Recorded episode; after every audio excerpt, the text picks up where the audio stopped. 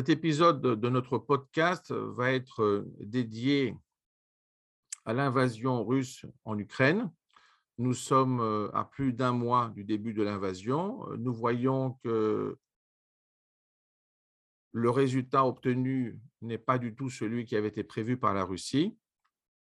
Elle envisageait l'application d'un système de type guerre éclair, blitzkrieg, en quelques jours obtenir des résultats probants l'échelle de l'Ukraine. En réalité, elle n'a pu obtenir que des résultats au niveau de Donetsk et de Luhansk, ce qui veut dire que sa généralisation n'a pas marché. Elle a été surprise par la résistance ukrainienne, en particulier à Kiev, qui est fondamentale comme cible pour la Russie et évidemment fondamentale pour l'Ukraine il a fallu qu'elle résiste. On a eu des résultats mineurs sur l'ensemble des régions de l'Est, mais même si on considère qu'il s'agit d'un conflit généralisé à l'échelle de l'Ukraine, les résultats n'ont pas fonctionné. Et maintenant, on voit que l'armée russe est en train d'effectuer un repli, d'abandonner certaines positions pour revenir dans l'est de l'Ukraine. On voit en plus que, en raison de la résistance par les villes intermédiaires, Odessa n'a pas été touchée.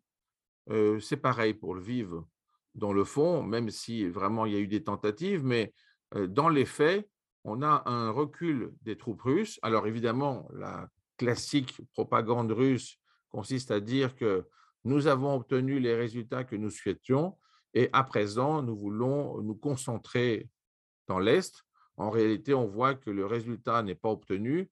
Euh, s'ils avaient obtenu les résultats qu'ils souhaitaient, eh bien, ils n'auraient pas limogé autant de généraux. Donc, c'est un point fondamental parce que déjà, on considérait que chaque jour de résistance ukrainienne est une victoire en soi.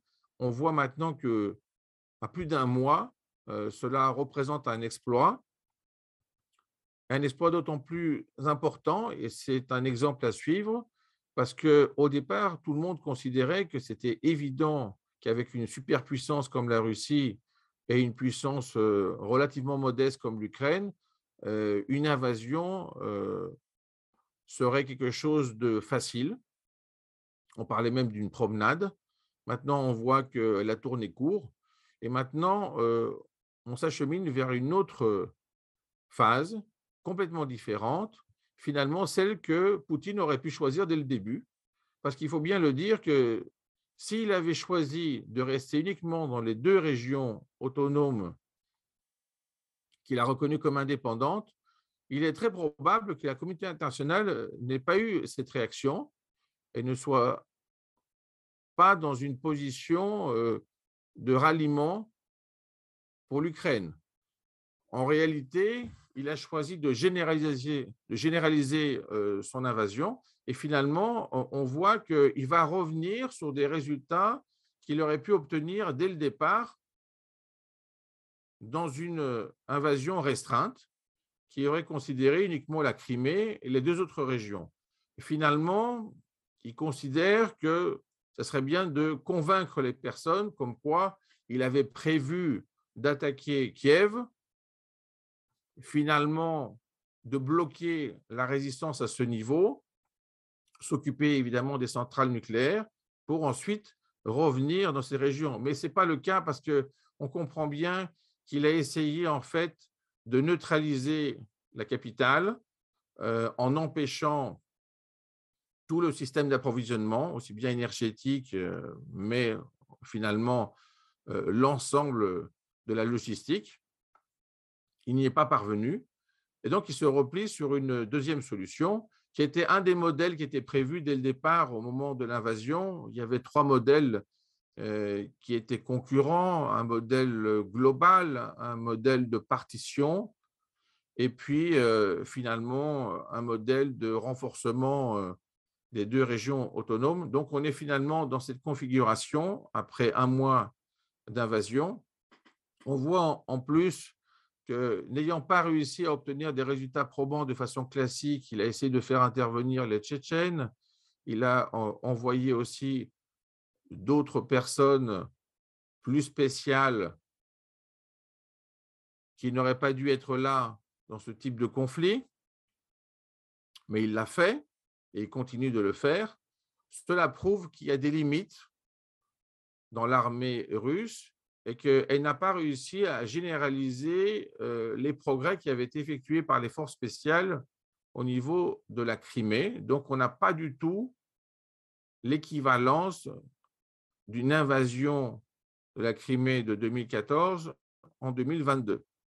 Dans les faits, ça veut dire quoi? Ça veut dire forcément que l'Ukraine a réussi à résister. Elle a réussi d'ailleurs grâce euh, à cette invasion russe de l'Ukraine à créer une forme de coalition, euh, d'une part de l'ensemble des pays européens, d'autre part de l'OTAN.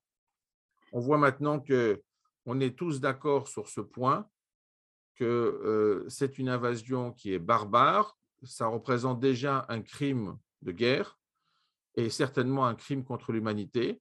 Donc les sanctions ne sont pas là simplement pour stopper l'invasion, elles seront là aussi pour montrer que finalement, si elles n'avaient pas été prises, cette invasion aurait pu conduire directement à un génocide. Donc c'est un point sur lequel il faudra s'attarder par la suite parce qu'il faudra que la Russie soit condamnée pour tous ces agissements, parce qu'on parle vraiment de crimes et pas simplement d'une guerre, ni même d'une opération spéciale comme continue à le clamer la Russie. Donc, comment voir les choses? On va voir de la diplomatie. On a entendu qu'il va y avoir des négociations, euh, un nouveau tour, mais en réalité, on remarque que tout est fait par le Kremlin pour retarder cette phase de négociation qui vont conduire à une phase finale on voit que les Russes tentent d'acheter du temps pour s'en sortir dignement. Ils essayent déjà de trouver une porte de sortie parce qu'ils voient que ça ne marche pas comme c'était prévu. Et en plus, on voit autour de la région de Kiev qu'on a déjà des parties de l'Ukraine qui sont de nouveau libres, qui ont été libérées par l'armée ukrainienne, chose qui était totalement impensable il y a quelque temps.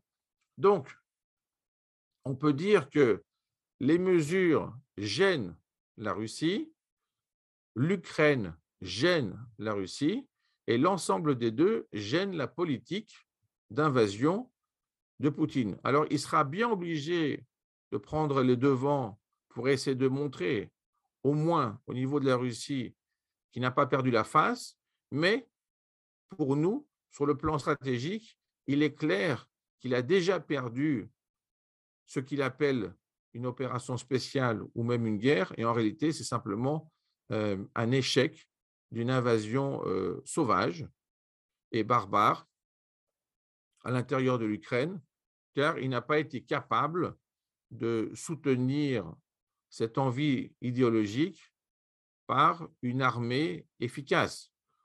C'est intéressant pour nous au niveau des renseignements généraux européens et américains, euh, grâce, c'est malheureux à dire, à cette invasion, nous avons appris beaucoup de choses sur l'infrastructure russe, sur ses capacités et surtout sur son incapacité.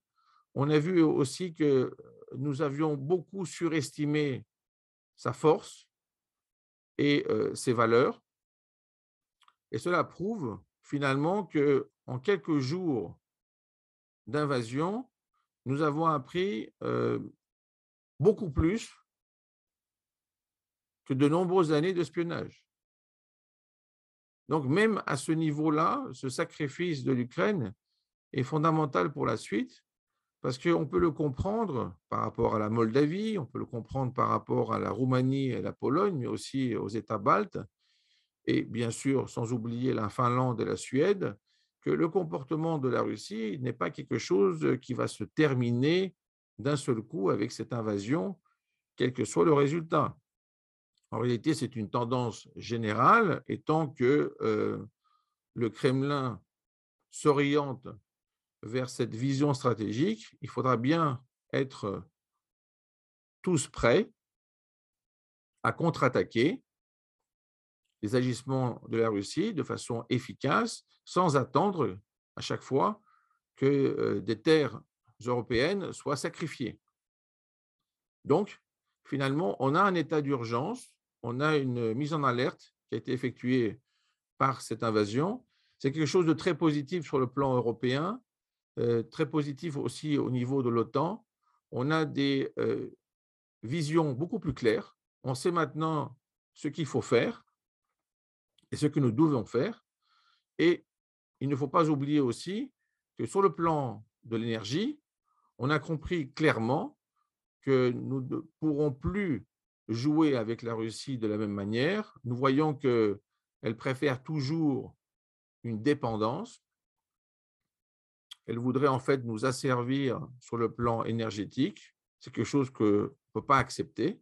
Et donc, finalement, l'Union européenne va se mettre en marche pour exploiter ses propres ressources dans le domaine des hydrocarbures. Euh, cela sera fait pas seulement en mer Noire, mais surtout en Méditerranée orientale. Il y aura l'appui à ce niveau-là de toute l'Union européenne, mais aussi de l'OTAN, et bien sûr des sociétés qui sont spécialistes dans le domaine de la recherche, de l'exploitation d'hydrocarbures. Donc, c'est quelque chose qui est fondamental, c'est un grand tournant par rapport à nous. On pourrait dire qu'il s'agit en fait d'une union énergétique au niveau européen. Euh, nous n'en étions pas à ce stade-là précédemment. On a réussi à faire une union à partir de la communauté, on a réussi à avoir euh, une union monétaire. Maintenant, on peut dire que nous avons euh, un mix stratégique sur le plan de l'union politique. Et il est intéressant maintenant de voir une union énergétique, quelque chose que nous n'avions pas, même euh, en projet, euh, en train de se réaliser en collaboration avec les États-Unis pour ne plus être dépendant totalement de la Russie, qui est capable euh, du pire comme du meilleur, mais en ce moment du pire, et donc, il vaut mieux être indépendant et agir de manière totalement différente par rapport à ce que nous avions prévu et ce que nous vivions les précédentes années. Donc, ce changement de phase est dû finalement à l'Ukraine. Et grâce à ça, nous pouvons dire que nous passons dans une nouvelle période européenne. Et il est vraisemblable que s'il n'y avait pas eu cette invasion d'Ukraine, cette évolution aurait encore tardé des années. Donc, il faut finalement être opportuniste, exploiter cette occasion pour aller de l'avant, protéger mieux les pays européens sur le plan stratégique et sur le plan énergétique, afin d'avoir une cohérence sur le plan stratégique.